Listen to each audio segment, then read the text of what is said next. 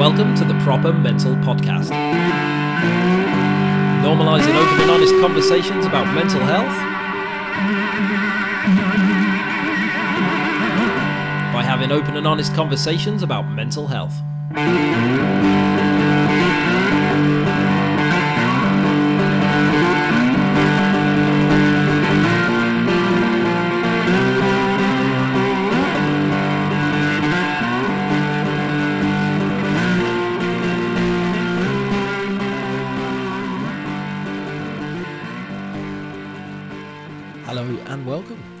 Mental Podcast. This is episode 117, and my guest this week is Elliott Rae, who is the founder and editor in chief at Music Football Fatherhood, which you will hear us refer to in this episode as MFF. And MFF is a parenting platform for men, which is all about open conversations around fatherhood and has been described by the BBC as the dad's version of Mumsnet. And after the traumatic birth of his daughter, Elliott struggled with his mental health and he went without help for over a year. And he would eventually get the help he needed and be diagnosed with PTSD. And he started writing about his experiences as a new dad and his experiences with his mental health. And his writing would go on to become the MFF platform. And he has now supported thousands of dads since starting in 2016. He's considered one of the UK's most prominent speakers and writers on topics around fatherhood, masculinity, mental health, equal parenting, and gender equality. And that's exactly the sort of stuff that Elliott and I talk about in this episode. We talk about him becoming a dad and the impact that that had on all aspects of his life. We talk about the birth of his daughter and the mental health challenges that he faced afterwards and everything that led to him being diagnosed with PTSD. We also chat about setting up MFF and the incredible work that they do, and we chat about parenting, being dads, being husbands, masculinity, and everything in between. And this is a really, really cool episode. Um, Elliott and I got on really well. It was like talking to a mate. And depending on how long you've been listening to this podcast and how much you know about me, but you might know that my problems with my mental health were kind of started in 2016 after the birth of my son. And although that wasn't the cause for me, it was certainly a catalyst for what would happen over the next few years. So as you can imagine, Elliott and I had a lot to a lot to talk about and a lot in common. It's a big conversation. We talk a lot about the birth of his daughter and how that affected him and everything that happened to him and happened to his wife and everything that they went through together. And it is a challenging listen. And I don't put like trigger warnings on my episodes or anything like that, but I think that if stories around childbirth and pregnancy and hospital wards and that sort of stuff, if that's going to be a bit close to home for you, I just want to let you know that we spend a lot of time there because obviously it underpins everything that Elliott now does and everything that we talk about in this episode. Elliott's able to articulate his experience wonderfully and he speaks with a real uh, knowledge and compassion about it, you know, so we handle it really, really well, but there is a lot there to, to take on board. It's a challenging listen, like I say. So, like I said before, Elliott and I really hit it off and we talk a lot in this episode, and there's so many things that he does that we either didn't get to or kind of only got to scratch the surface of. And I'm pretty sure he's going to be on again at some point because it felt like we just left so much on the table, but you can only cover so much properly, right? There's a couple of things that I think would be really beneficial for you to know about that we kind of touch on, didn't quite get into. And the first one is Elliott's book, which is a compilation of stories from the MFF team. So Elliott's brought all these stories together He's got a chapter as well, and it's all about fatherhood and being a dad and love, mental health, masculinity, relationships, all that sort of stuff. It's a wonderful read. It's a moving read, it's an inspiring read, and it really does open up a lot of conversations, you know. In a build up to me becoming a dad and everything that happened afterwards, I wish this book had been available then. I think if I'd have been able to read it then, I think I would have found a lot of comfort in it. I would have found a lot of support in it, and maybe things could have been a bit different for me. And I think there's probably a lot of dads who can say that. So it's highly worth checking that out, whether you're a dad or not, really. The other thing I want to tell you about is Elliott's documentary. It came out in 2022. It's presented by Elliott and it's currently on the BBC iPlayer. It's called Becoming Dad. And it kind of explores Elliott's story and it brings up issues about dad's mental health and equal parenting and work life balance and all this sort of stuff. And it really brings that into the mainstream, you know, primetime BBC. It's a wonderful watch. Elliott's stories in there. They talk to his wife as well. And Elliott visits other dads who have their own sort of challenges around this stuff going on. And it really shines a light on all this sort of stuff. And to have that on like I say, primetime telly it's a really special thing. It's on iPlayer. There's links in the episode notes. Go and give it a watch. It was on my notes to kind of chat to Elliott all about that process and putting it together, but we didn't really get near it. But I watched that in my prep for the episode and I've watched it a couple of times. Highly recommended. So the links to that are in the episode notes. The links to MFF are in the notes. Everything that Elliott does, all in the notes. So go and have a look, give him a follow, check it out. And if you want to get hold of me, all that stuff is in the episode notes as well. And this is episode 117 of the Proper Mental Podcast with Elliott Rae. Thank you very much for listening. Enjoy.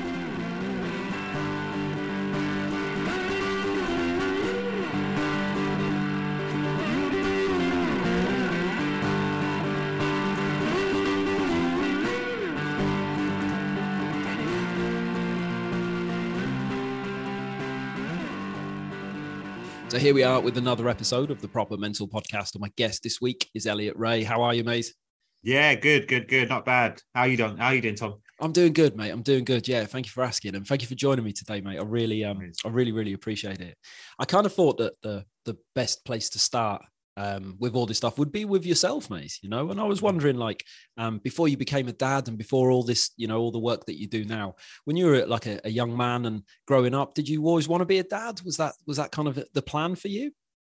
I think so. Yeah, yeah, yeah. Yeah, I didn't have like a time scale on it. It wasn't like when I get this age, I want to be a father, and that, like it wasn't like that at all.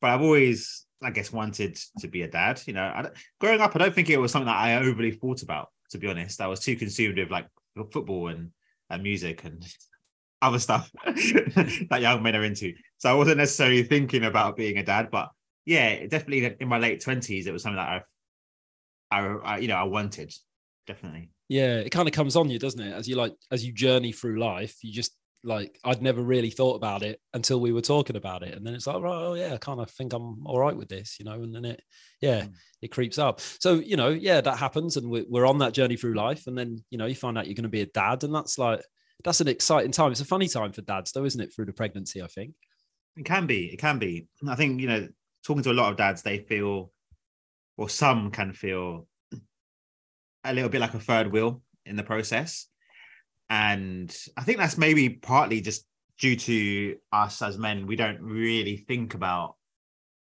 fatherhood so much, you know, before we are going to become dads. I think, you know, for for a lot of women, obviously not all, not all women, but a lot of expectant mums, maybe they have thought about that from from a from from yeah for, for ages, and obviously their body is going through a massive change, obviously so that is something they they're, they're growing with and they're connecting with physically and mentally and emotionally. Whereas for a lot of dads because they are not necessarily part of the process like that in a physical way um they they sometimes find it you know difficult to to connect with it and find out and figure out what what their role is in the whole process. Um you know we try to encourage dads to like think about what father what kind of father they want to be you know before their baby is is born, which I think is really important. You know, it's really important. Not to say that you're going to have it all figured out and you're going to know exactly what kind of dad you want to be and everything, but just having a conversation with your partner, thinking for yourself about what kind of relationship you want with your baby is good. Yeah. You know, this, this is a massive life change. So putting some thought into it and preparation is a sensible thing to do, right? Yeah, very much so. Yeah, I love that way of looking at it because I think it's really easy for dads to kind of um, to want to feel connected to that process to get caught up in the practicalities of it, like mm. you know, mm. decorating a nursery, building a cart, and doing all this like you know, quote unquote dad stuff. Um, yeah. But there's a massive gap between being sort of practically ready and being emotionally ready you know? That's mm. the that's the bit where people kind of fall down that gap you know? It's uh mm. it's tough isn't it? On as uh, you were like preparing for the birth and stuff mate did you go to like classes? Did you do all that sort of that sort of yeah. stuff on the build up? Yeah we did. So we before we got married actually we went to marriage prep and that was amazing. It was with our our church leader at the time him and his wife and it was me Snenny, my wife and about four other couples and it was over two weekends. And it was great because they spoke through so much around expectations in the house, around, you know, who's going to do the bins, who's going to like just, just how you're going to live together and what you want from marriage. And that was amazing. That was so, so good. again, going into a massive life change, you know, having that preparation and doing that thinking is just so important. So when bumps come up, you've already thought about it. Obviously, you don't have a plan that you just stick to religiously, but you've already thought about this scenario, you've had a conversation about expectations. And so it just makes everything a lot easier. You're going into it knowing what the other person is thinking. And so that was so good. So when it came to us having our daughter, we did the same thing. We went to baby prep. And this time it was just us and, and my church leader and his wife. And they had three kids. And I always remember him being in the uh in the dining room around his table. And he had on some of those some of those uh, you know construction type headphones, the noise cancelling headphones. and he was just sitting at the kitchen table on his laptop with his headphones on, and the kids just running around. and he was like, "Yeah, this is just like how I spend a Sunday afternoon, just with these headphones on. It's great." You know, and uh, now I know exactly what he's talking about. but yeah, he just he just sat down with us for uh, an afternoon, and just talked about again expectations. You know, things about who's going to do the night feeds, uh, when it comes to work, how are you going to set up your working arrangements? You know, what kind of parents do you want to be? What's the vision for your family? That kind of stuff. So that, that was amazing. That was really, really good. And we also did hypnobirthing as well, which ended up being a lifesaver. Like hypnobirthing is so good. You know, if you could afford to go, I would definitely recommend going. Because basically it's just like helps it helps you to really think consciously about the birth and gives you tools to help navigate like the challenges within the birth and also helps you develop a birthing plan as well. And so for me as a dad, and you know, we were talking about dads sometimes feeling a little bit alienated from the process of pregnancy and birth. Hypnobirthing for me was amazing because it gave me a role. So I kind of understood in that room, I was prepared. I understood exactly what I can do and what my partner is expecting me to do. And some of that was just basic stuff like breathing exercises. Like we learned breathing exercises and we would do them together, you know, practice at home before. And then in the labor room, we would like doing the exercises that we'd learned. Um, they would teach you about communicating with the midwife, because obviously, a lot of the time, if you're the birthing partner, you are the go between, you know, and you, are discussing um, what's next and you're helping to make the plans, especially if your partner's not in a in a position to be able to communicate, you know. So so yeah, it, it it was good, so good. Like hypnobirthing was amazing. I learned so much from that. really good. Yeah, I love this Do idea. You remember though? Sorry, one quick story. Go on. It's actually really funny. I um, so we had hypnobirthing class. I think that every two weeks for about a couple of months or something. And most of the times the dads would come unless they couldn't make it. But yeah, nine times out of ten the dads would be there. And I remember I went to about four sessions, and then I missed one. I think I had a work thing. I couldn't go to one and um and then I came back the week after, and the hypnobirthing teacher was like, "So I want to thank all the dads here. You know, we had some absent fathers hit last week." And I was like, "Wait a minute, are you labeling me an absent father already? I missed one hypnobirthing session, guys. Like, come on, I'm not an absent father." But yeah, that just that tickled me. That was quite funny. Yeah, that's it, man. Crikey, the, the very uh, that term can get thrown out pretty quickly, eh? by the sound of things. Yeah, yeah, definitely.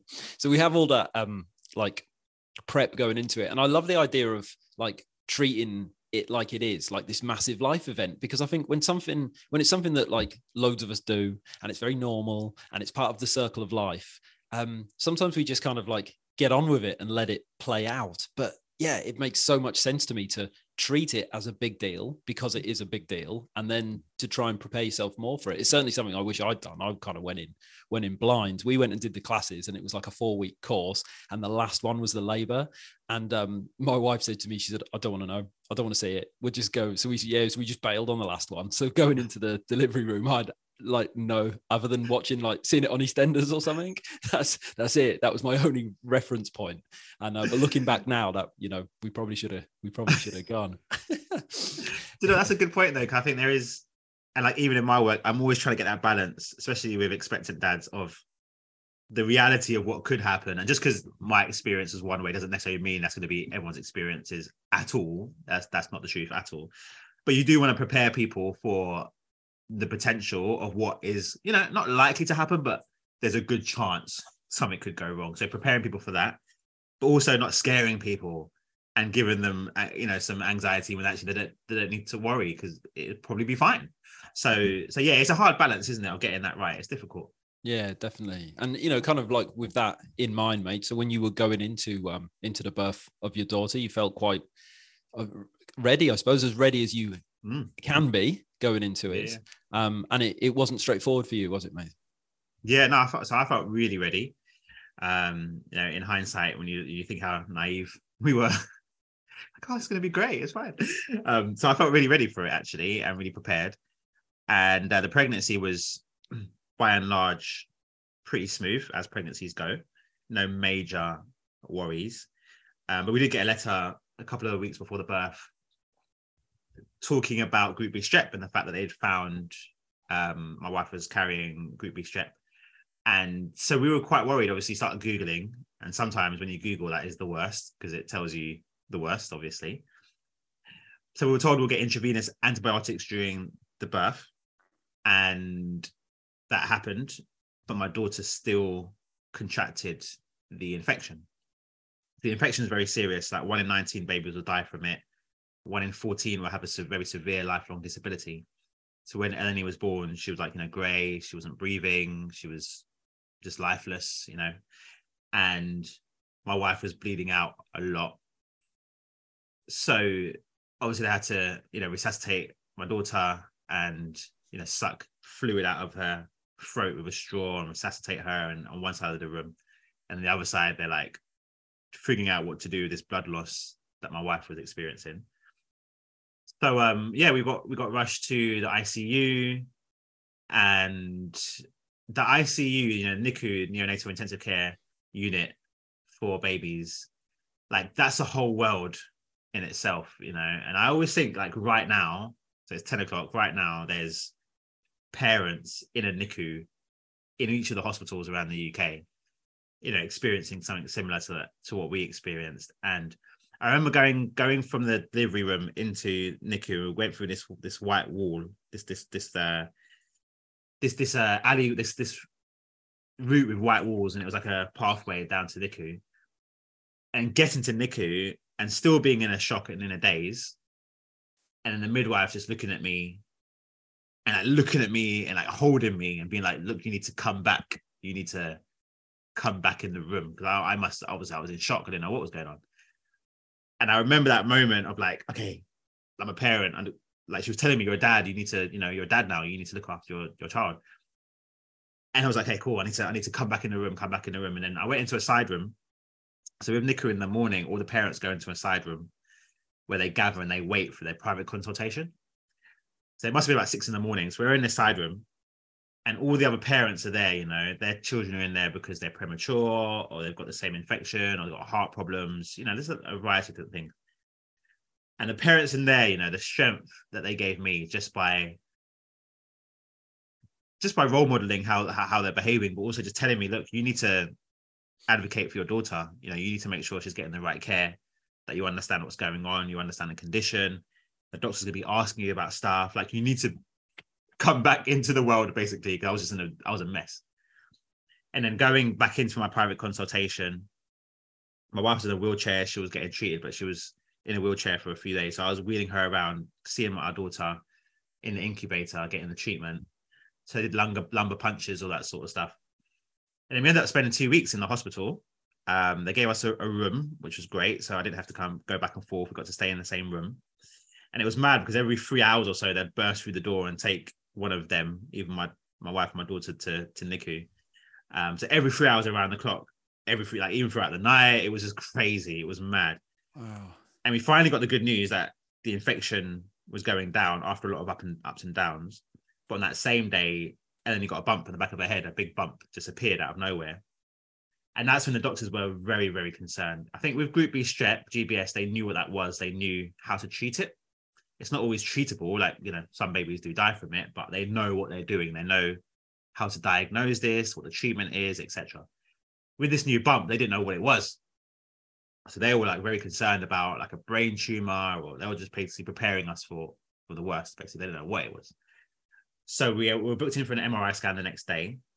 And, you know, that night, it was easily the most difficult night of our lives. Like we just cried we just cried for what felt like all night. I think it was. It was at least six or seven hours, just crying and praying. And you know, I, did, I don't think I cried in my adult life up until then. To be honest, I can't remember the last time I'd cried. From then, I can't remember the last time. You know, it must have been as a child. But just crying, right? The last two weeks, it all just came out. We had no more strength. We were just praying. There was a midwife called Nightmare who came to join us, and we just prayed with her.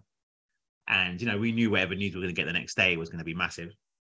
So they took her for an MRI scan and waited back in our room. And we waited for that burst through the door. And when it came, the nurse came with a massive, like her arms out like this and gave us a massive hug. Because we, we knew the doctors by then, we knew them pretty well. We're like living with them for two weeks and they they work hard. Like literally, nurses and doctors, they pretty much work around the clock. Like it's mm. they hardly go home. Like they'll, they'll work like a 19 hour shift, go home to sleep and come back. So we were pretty much around them 24 7 for two weeks now. So we knew them pretty well she came bursting through the door. She's in tears. We're crying, and it's like she's telling us it's okay. It's bone structure. You can go home, and you know, so that was amazing. So we stayed for a couple of de- couple more days, and then went home. Um, but as paternity leave was in the UK, my paternity leave was used up in hospital. So I had a weekend, a couple of days, and then I was back into the office. Wow. So we'd gone from this massive traumatic, like you know, this this this whirlwind of emotions and traumatic experiences and the unknown and just being so tired and all that sort of stuff like just back into work basically. Back into work. And at home my wife was really struggling. She was diagnosed with postnatal anxiety. She's getting counseling. She was um you know she was struggling to leave the house. So some days i'd come home at 6 p.m she's still like packing the bag trying to get out for a walk. Um we were we were in A and E probably most weekends, just paranoid. Like any little temperature, any anything, any cough, we'll just go to A and E. Like we'll just turn up at like 4 a.m. in the morning. Just you know, that's like anything. For about two months, we were doing that, eh, like at least once a week. And um, yeah, over the time, I started to become very anxious, very very anxious. Um, like having panic attacks, having out of body experiences in work meetings. I remember there was one time I went to work and I, and I was going up through the lift and normally I'd go um greet my team, say hello and how you doing, and then go and sit down. I remember like walking up to the to the team and then this girl called Haley saying hello to me. And I wanted to say hello back, but like I couldn't even talk. It's like I was just mumbling.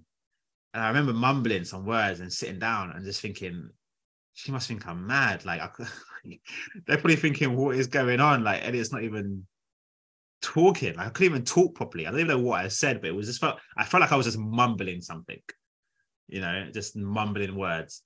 And I remember like a couple weeks later being in a work meeting. At the time, I was the office manager for a director general in the civil service. So my like stakeholders were directors, very senior people, and I I had to like advise them or talk to them about you know people issues, risk management, that kind of stuff. And I had a risk risk thing I needed to talk to them about, which is very very important. And we were in our Monday morning roundup meeting, and we were just going around like giving updates. And I knew I had to say this thing because it was integral to their work that week. But when it was when it's come coming around to me, I felt myself getting so nervous, so nervous, so nervous. And then like it came to me I just couldn't say it. I couldn't say what I wanted to say. And I was like, oh, nothing, nothing for me, kind of thing. And I'm thinking, this, I actually need to tell them this. Like, this is important. Do you know what I mean? Like, they don't know this, it might affect a lot of stuff. Like, this is serious. But I just couldn't talk. I couldn't even express what I wanted to say. Like, and I'll be crying on the way home. I'll be up all night. Me and my wife would be talking about the birth for months, just just up at 2 a.m., just talking about the birth. Like, and uh, yeah, so it's difficult, man. And I was eventually diagnosed with PTSD, kind of by accident. But um, yeah, that's that's kind of like what kicked off all the all the work I'm doing now. All I know you asked one question. I was going to speak for ten minutes, but you know. oh, mate, no, I'm here for it, mate. And uh, yeah, just you know, thank you for sharing that story, man. I think a lot of people are going to really, re- really, you know, relate to that. I know, I, I know, I certainly did. Um, mm. But it's just, uh, yeah, it's a lot. Hey, it's a lot. And when you were talking there about being at work, that I really identified with that. You know, my problems with my mental health started after the um, the birth of my son. That was in 2016, and that for me it wasn't necessarily our birth was pretty straightforward. Really, we were lucky on that. But for me, I had other stuff going on, and it was the trigger. It was the the the bigness of the event, and I remember similar things to walking around work, being like a like a zombie. You know, one one day I went and um I went to the toilet. It was about like the middle of the morning, and you know when I looked down, I had odd shoes on, and I'd like, and they weren't even like they weren't even close to matching Elliott, you know. And I'd been walking around all day. I was just like, I just wasn't in my own life, and um, yeah, yeah I, so I really um I really get that man. I really uh mm. yeah yeah man. Um, how did you go about getting that diagnosis? Because that's kind of like the mm. first step to sort of um getting some help and getting better is realizing that you were not well. And it sounds like you re- you knew that something wasn't right but you weren't mm. quite sure what it was. Yeah. Yeah. Funny for me i didn't i didn't actually go and get help. It was it all happened by accident. And it's so funny you know i'm talking now and i kind of feel like i'm i'm making light of it. And i think it's because you know i'm, I'm talking in this way quite jovial. I think because i'm, I'm it's a lot. it was you know six years ago now, but also for me, I, I have to because I talk about this quite a lot. So I have to kind of like be positive about it and try and put a, a positive spin and be jovial because I, I just wouldn't be able to talk about it every day, you know. So so I don't want the audience to feel like oh he's just like super super happy and, and laughing because it's serious stuff.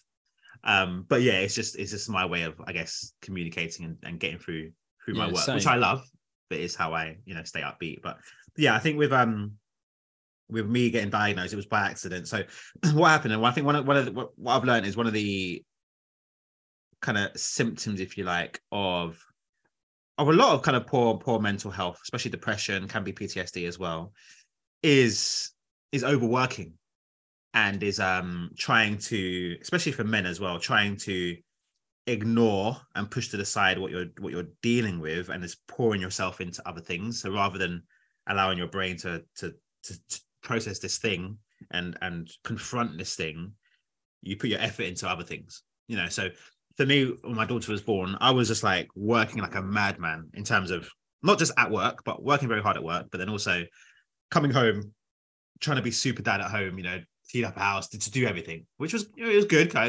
bonded with my baby and spent a lot of time with her and whatnot. But trying to do everything at home is obviously aware of how my wife is doing as well. So trying to be the best support there. Then also I started blogging. I started music football fatherhood when my daughter was like three months. I just started blogging. Like it wasn't anything big, but it was just like, you know, just writing. So night feeds or whatever, or whenever I had a spare minute, I would just be like just writing about fatherhood, you know, just paragraphs of stuff. And then just just uploading it to like a WordPress website. like was like it's a WordPress website and just uploading it and just uploading thoughts and whatnot. And I was doing that for like yeah, for, for about a good like, you know, a year, I would say. Um, just doing that. And then a mutual friend, so my best friend Jermaine, his his wife saw the blog and whatnot. And um her friend was actually starting a magazine called Motherdom. And it was a mental health well-being magazine for parents. And she was like wanting to get more voices of dads so she reached out to me. And again it wasn't any for anything specific around my experience. Like she didn't know anything. She just reached out oh you're writing about being a dad. You know back in back in 2016 like it, it wasn't like it is now where so many people are talking about fatherhood and mental health. So so um yeah she reached out to me and we met up. And I, I i never forget this conversation. We met up in, in actually westminster actually near, near where i was working and we just having coffee and whatnot. And then she started talking to me, and and then she asked me about like how's it going. She asked me about the birth and stuff like that, and like I was trying to tell her the story, and I basically just broke down telling her the story. And it was the first time anyone had really asked about the birth for a good while. And I was struggling to talk to her, and it was just like, yeah, I was basically I was just very honest and told her everything. And then she was like, look, talk to my friend who's a birth trauma specialist. She might be able to help you have a conversation. I had a conversation with her and that's when I got the diagnosis, and that's where I got the the the support through through her. So it kind of happened by accident. you know, it wasn't me like, even though I knew there was something majorly wrong and I knew it wasn't right, I didn't have a clue what PTSD was in in in regards to birth. I thought PTSD was only something that you get as like a war veteran. Literally, that's all I knew about it. I knew nothing about male postnatal depression at all. So that was that didn't come into my mind. And I think sometimes like when you don't know what's going on, it kind of makes it even worse. So once I got the diagnosis and that, I was like, oh, okay, like I understand it now. It's this is what it is. You can label it. Whereas before, it just makes it worse when you don't even know what's going on. So you just think, why am I? What is going on? Like, and then you start worrying about that even more so than the original thing. So, yeah, for me, just getting the diagnosis was good, and then getting obviously the counseling through there was really good as well. Um, but yeah, it happened by accident, you know, and I think it's it's it's very important to like raise the awareness of these things so people are a bit more proactive in seeking the help earlier because you know I really should have got the support straight away to be honest and part of the reason why we do a lot of the work with the NHS is like look dads especially if their partner's diagnosed if they go through traumatic birth and had previous mental health conditions then this is a massive trigger and we should be like trying to spot it earlier and you know really and truly if i had like some counseling the week after I, we got home, you know, probably would have avoided a lot more if I had known maybe take some more time off work, you know, those sort of stuff.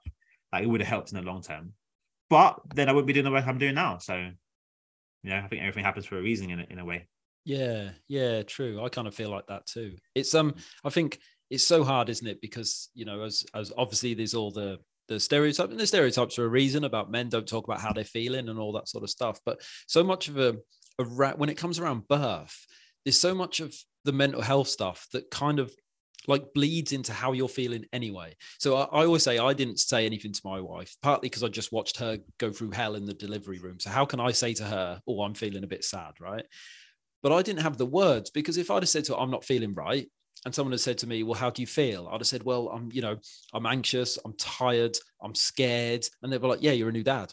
you know mm. like it's uh, you know and you say no it feels like it's more than that and it's so hard to articulate how you're feeling because so many of these things everyone feels to some extent mm. when you get that baby in the house isn't it and that that is is really blurry around that time i think yeah you're right it is it is and i think yeah just being a new parent like it's it's um it can be you know for for some people very tough to to adapt you know to um to the, to your new demands on life. I guess your life. can, There's nothing that changes your life so fundamentally.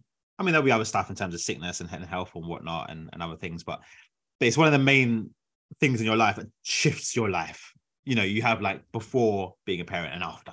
Yeah. you know what I mean? Like they're, they're two very distinct periods. Like, and I think going through that shift, and I think again, like we were talking at the beginning, for a lot of dads, we don't go through that process before the baby arrives. So when the baby does arrive, even if we have no additional mental health, like, you know, um, worries and conditions, when the baby does arrive, if we haven't done that thinking about how our life is going to shift.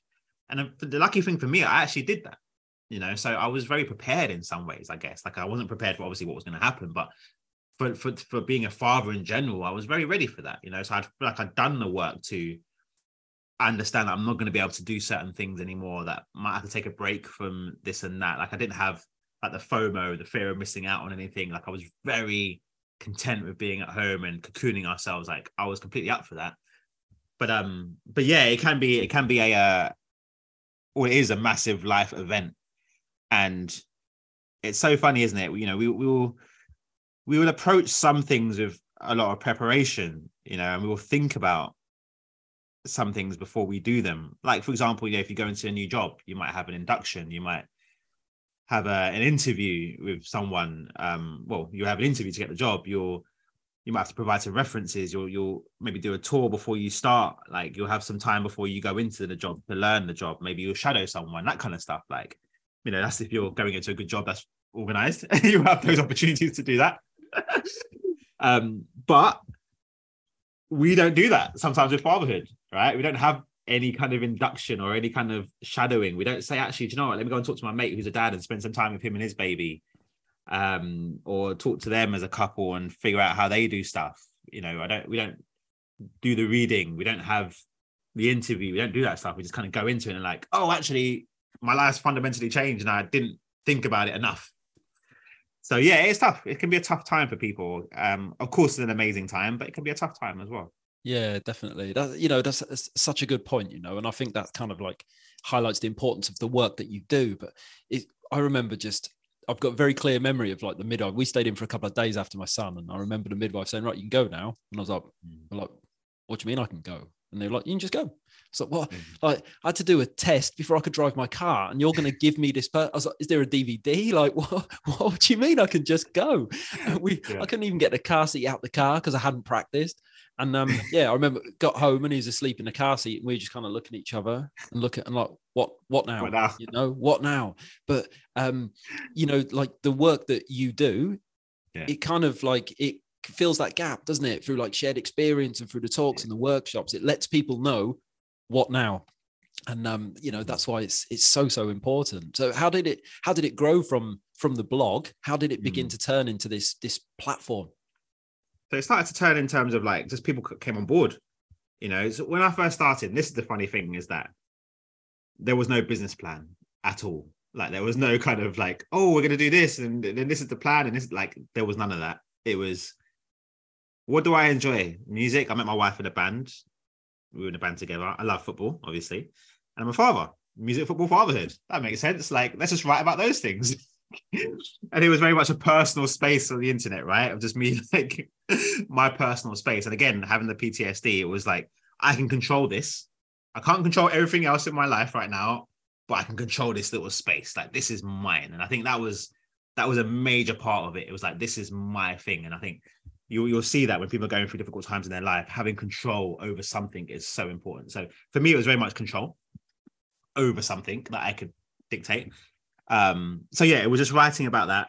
It was just yeah, just just writing, and um, then I think maybe like six seven months in, a couple of dads uh, got involved and just started sharing as well. Like a couple of friends, friends of friends that I knew were like, "Oh, this is cool. Like, can I write this? Oh yeah, come aboard, come write this." So like that grew.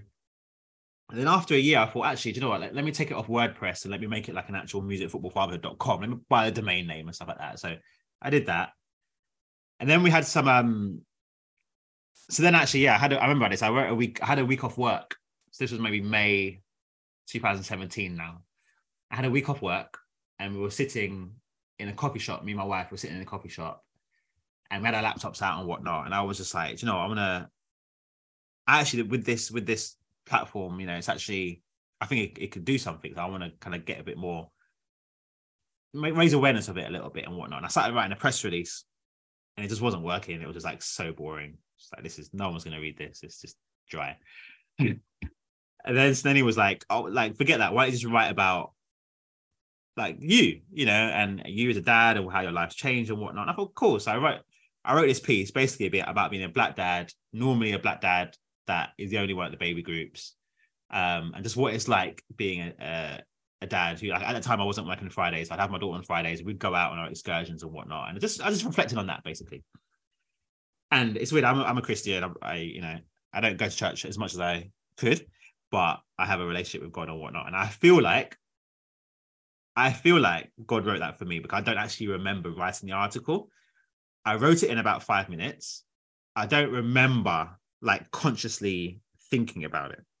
Like, and it was such a weird experience. I remember like my wife telling me, "Oh, you should write." I remember sitting down, and about ten minutes later, saying, "Oh, what do you think of this?" And she read it. And she was like, "That's amazing." And I sent it to my sister. My sister was like, "That's really good." And then Snenny was like, "Oh, you should send it to the Independent.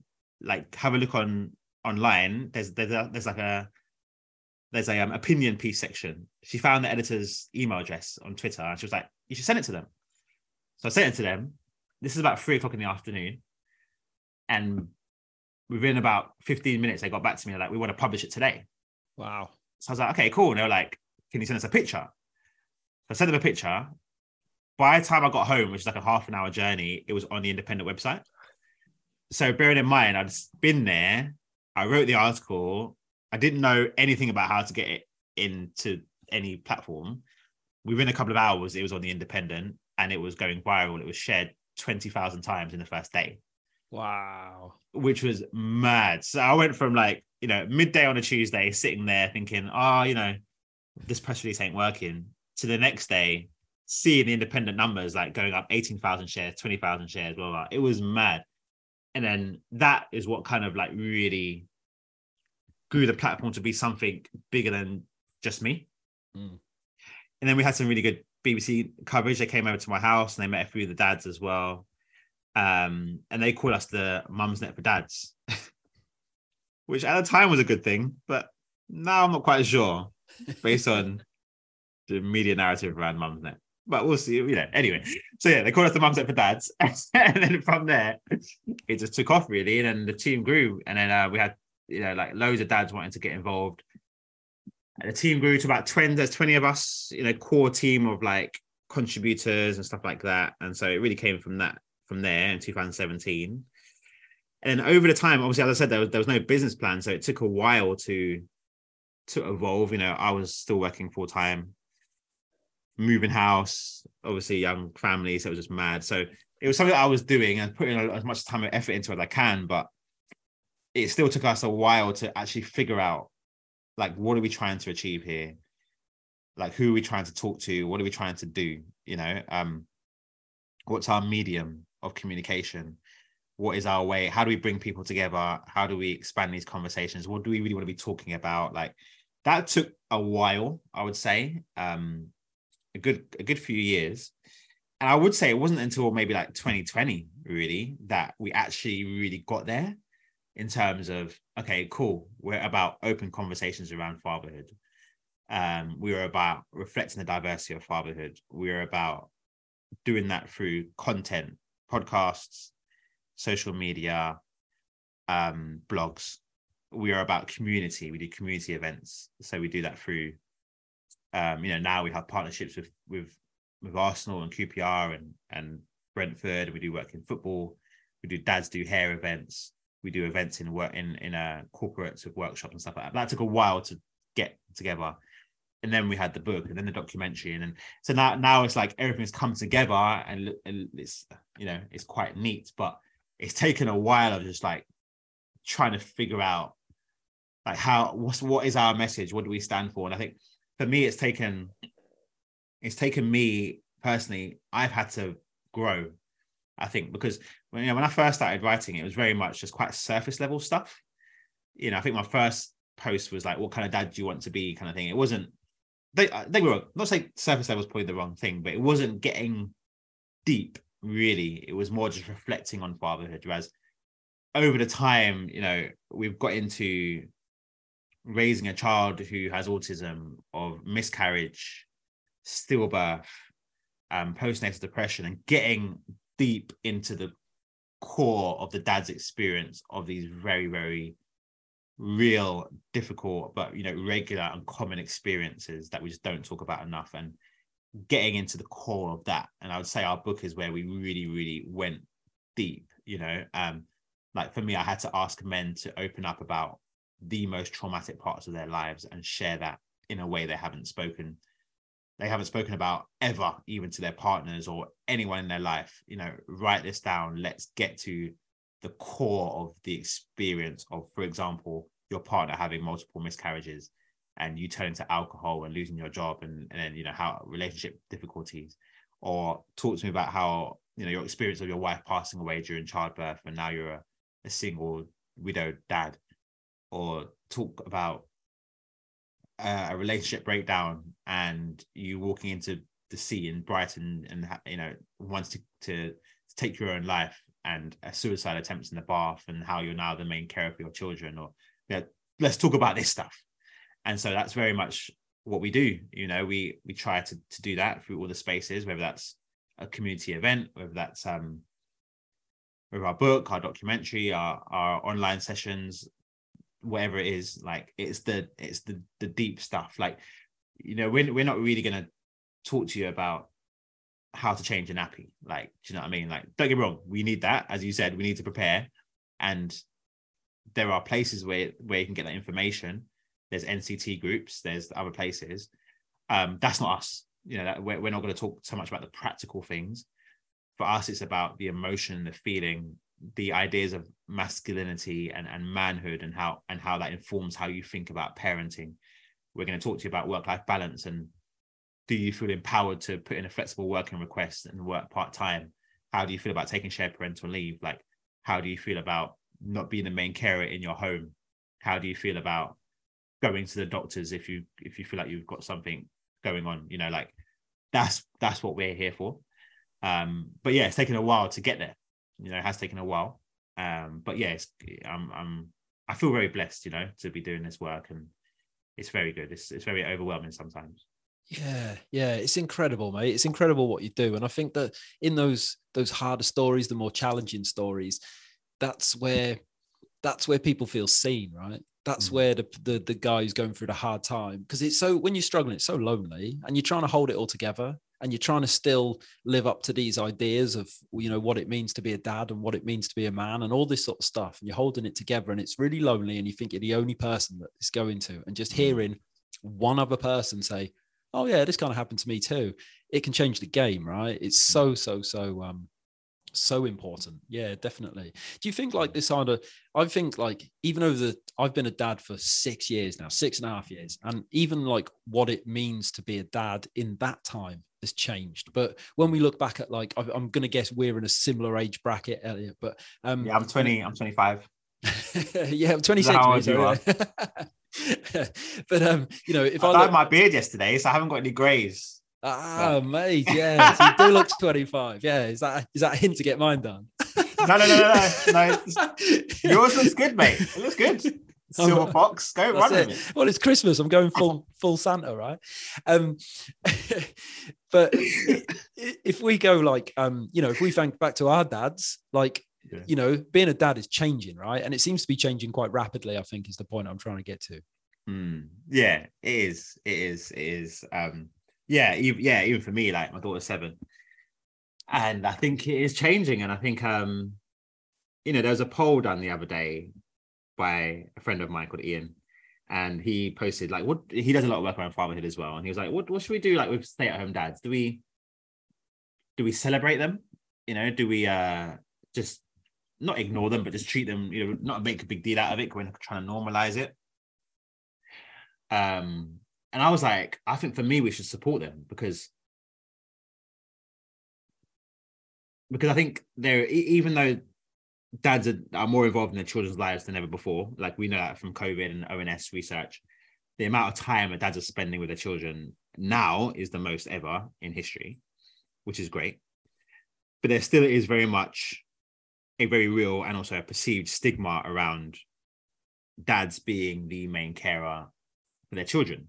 You know, just on um, Tuesday, I did a LinkedIn live with a lady called Laura, who I who I used to work with, and she was talk, talking about her her career and the fact that she went back to work after her two kids were like six months old, and her partner is now is he's a stay at home dad. He doesn't work; he just looks after the children, and the kids are now at school, but he's still the the um he's still a stay at home dad basically. He runs the house, does the childcare, all that sort of stuff. And she just talks about how you know he will get these funny comments um about oh you're not working, uh, you know just just little slide digs and whatnot. And yeah, even though fatherhood has changed and and we are we are in more involved and there is definitely a movement towards like equal parenting and stuff like that and we are big champions of that like this this, this stigma is still there so i think when i was talking about supporting dads it's not to like celebrate them that they're doing something amazing that is like so different and so unique but it's just to recognize that it's not always the done thing. And sometimes to to come outside of the societal norm like you do need some some support in doing that you know? Um and it's a, it's a balance because you don't want to celebrate it to the fact where you're not normalizing it but at the same time it's just recognizing that parenting is challenging anyway. But especially if you're choosing to do something different like you probably will be on the receiving end of some comments from members of society even your own family you may have thoughts yourself around worth and value and all that sort of stuff um, and you do need to hear from other people who are doing or considering doing something similar and, and whatnot So I think yeah, parenting has evolved a lot. You know, there is um way more dads now talking and writing about fatherhood. I think, you know, we're doing something around the mental load next week. We know that even in couples that share care physically, that women still do the majority of the mental load. you know, and the mental load is crazy. We were talking earlier about just Christmas, right? And like emails. And it's funny, you send your you send your child off to school with a cake and their their own clothes for a for a Christmas play or and then they've got the after school club after school. Like physically, dads are doing a lot of that work, but in terms of like who has ironed and washed and thought about the outfit, who's got the cake from Tesco the day before, who has booked the after school club and make sure it's paid for, like that is very much still sitting with the mum. Um, so there is a conversation I think to have to be had around around that. But yeah, I think with with um fatherhood it's changed. It is changing and it evolves, and that's a good thing. You know, it's a it's a great thing. It is really good. I think that does mean that in in our circumstances, dads in the future will be more likely to like you know go and seek help and support for whatever like mental challenges they're they're facing.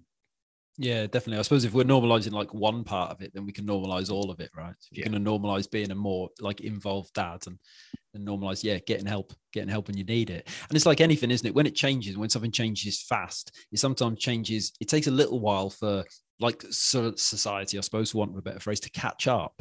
You Mm. know, like I was, I'm really fascinated by the relationships um, when I pick my kids up from school and the way that men interact and how women interact is, is like Mm. so different. Or if I um if I take one of my kids to a party, you know, that's it's blokes don't do so many parties. And sometimes like I feel like they don't know what to do with me. Like they're all really nice, like everyone's lovely and they're accommodating and it sounds, but they're almost like, oh, we've had the same group of mums, we've done every party for like three years all together, same kids, same mums, same places. And all of a sudden, Yeah. like I kind of like stroll in, like, all right, and they just don't know, they don't know what to do with me. And like I said, it's all very lovely. But yeah, it's all those sorts of things, isn't it? That I suppose now needs to be more normalized Yeah. as well as the experience. But um, yeah and there's so yeah. many reasons why.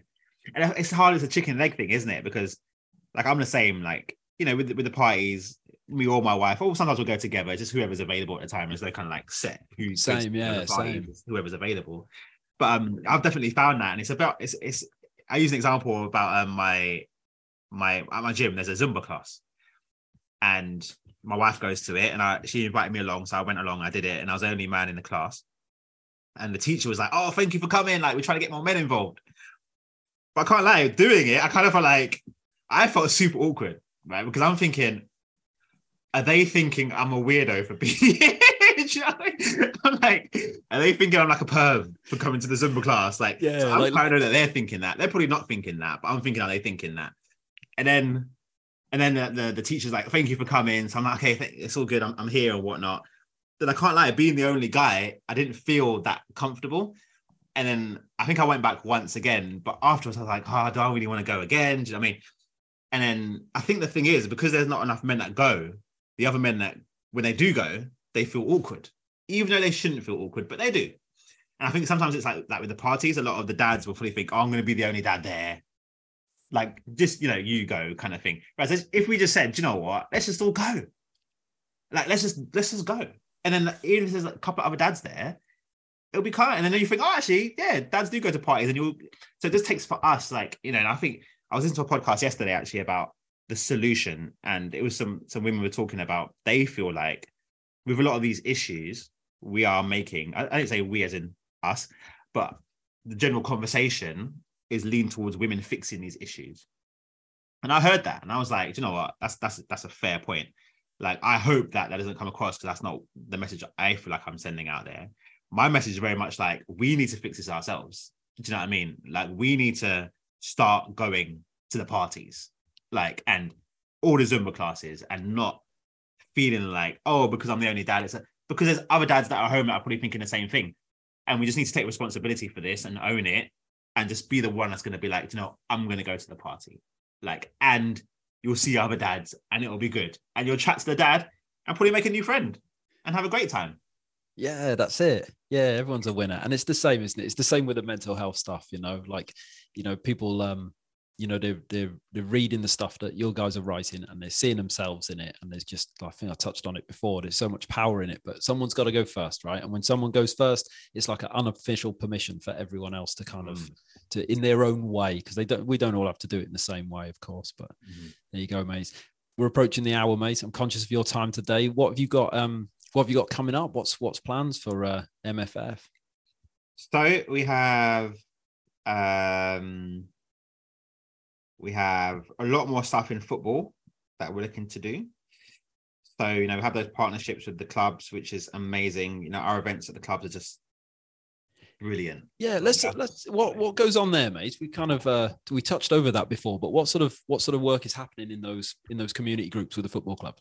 Yeah, so the events are called Extra Time, and they are fatherhood themed football conversations. Sorry, football themed fatherhood conversations. so we'll use analogies around football to apply that to to men and dads and families, like you know, support. So if you're Saka, for example, you'll have Xhaka in your midfield probably telling you where to go. You might have your goalkeeper stopping any emergencies or crisis that happens. You'll have your manager helping to strategically help you to think about your role. Maybe your partners at home, the emotional support, all that sort of stuff. And it will say to the dads, like, what's your who's your team? What's your five-a-side team?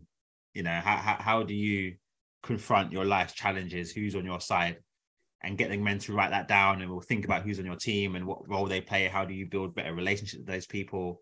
do you have subs on the bench that you can bring on to help you unless you've got a new team you're playing you have got a different challenge you know what if one of someone on your on your team gets sick and you need to bring in someone else do you have that like so it's you know it's, it's just it's a good way of just having those conversations in a very iconic setting and obviously in, in a in a um a topic that a lot of a lot of men love so yeah so we're doing we're doing a lot more in terms of like longer partnerships in football and we're speaking to like you know the Premier League about how do we really embed this in in the communities with the clubs and stuff like that. So, you know, as someone that loves football, like I'm super excited about that, and that is very yeah very very special. Um, we've got a, a follow up book that we're looking to what we've started doing, which I'll talk to you about actually off air. Um, be good to like yeah see see how you can be involved in that. But it'll be like a sequel to Dad, which I'm super excited about. We are doing um you know our online sessions we do monthly online sessions called the lodge on zoom which are free and they are just monthly themed sessions you know they're very informal um, we'll probably get like a speaker down to talk about a particular topic and just have breakout groups and it's just a chance to like you know chat about about things with other dads so in november we did we actually did a prostate cancer session for november um, and we had a urologist. They are doctors that specialize in like the urinary tract area, and she spoke about prostate cancer, the the risks. Um, we had a really good conversation. You know, it, it always comes back to like ideas about masculinity, but you know, why don't men go to the doctors? For example, prostate cancer is now the most diagnosed cancer in the UK, but a lot of men just ignore it. You know, and Helen, the urologist, spoke about in her practice what happens on a regular basis is that men will be, you know, urinating a lot. They'll feel pain. They'll be waking up in the night to go to the toilet. They ignore it for months, and then one day they just can't wee, and then in a severe pain they get rushed to A and E with a catheter, emergency surgery. She says that happens all the time, all the time. So why you know we just don't go to the doctor?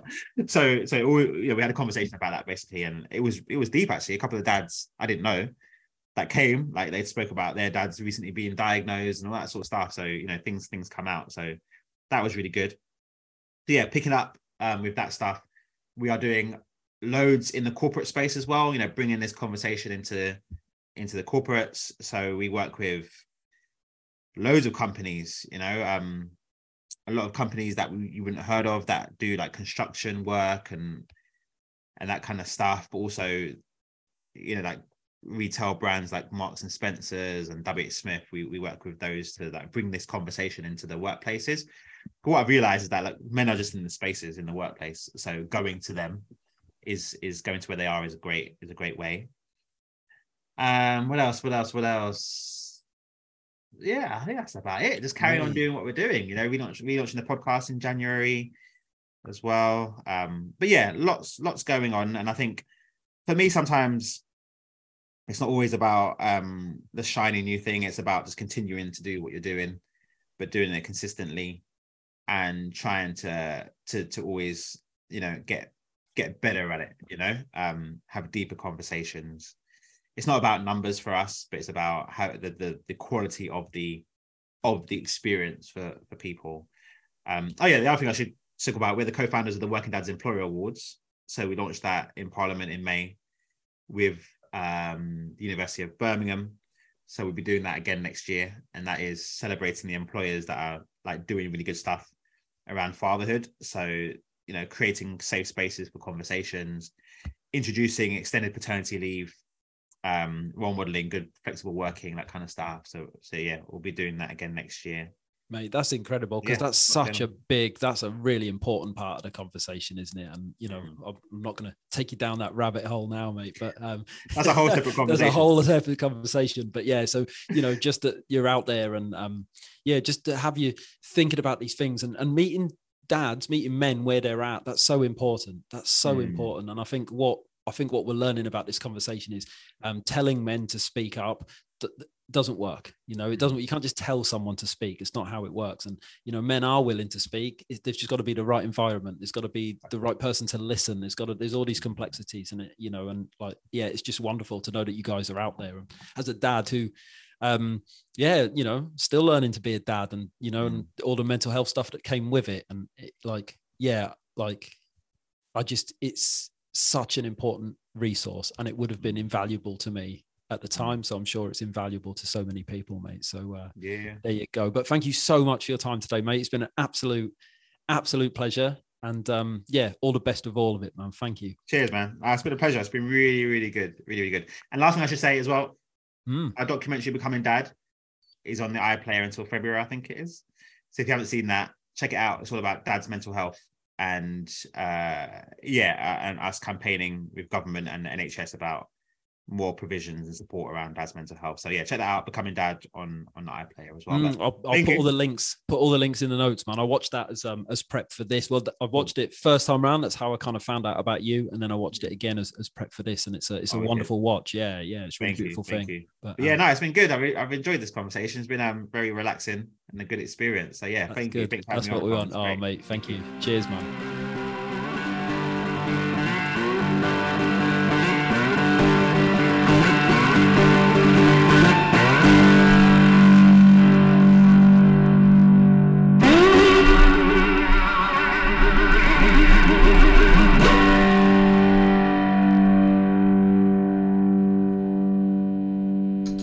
A big up to the Proper Mental Podcast.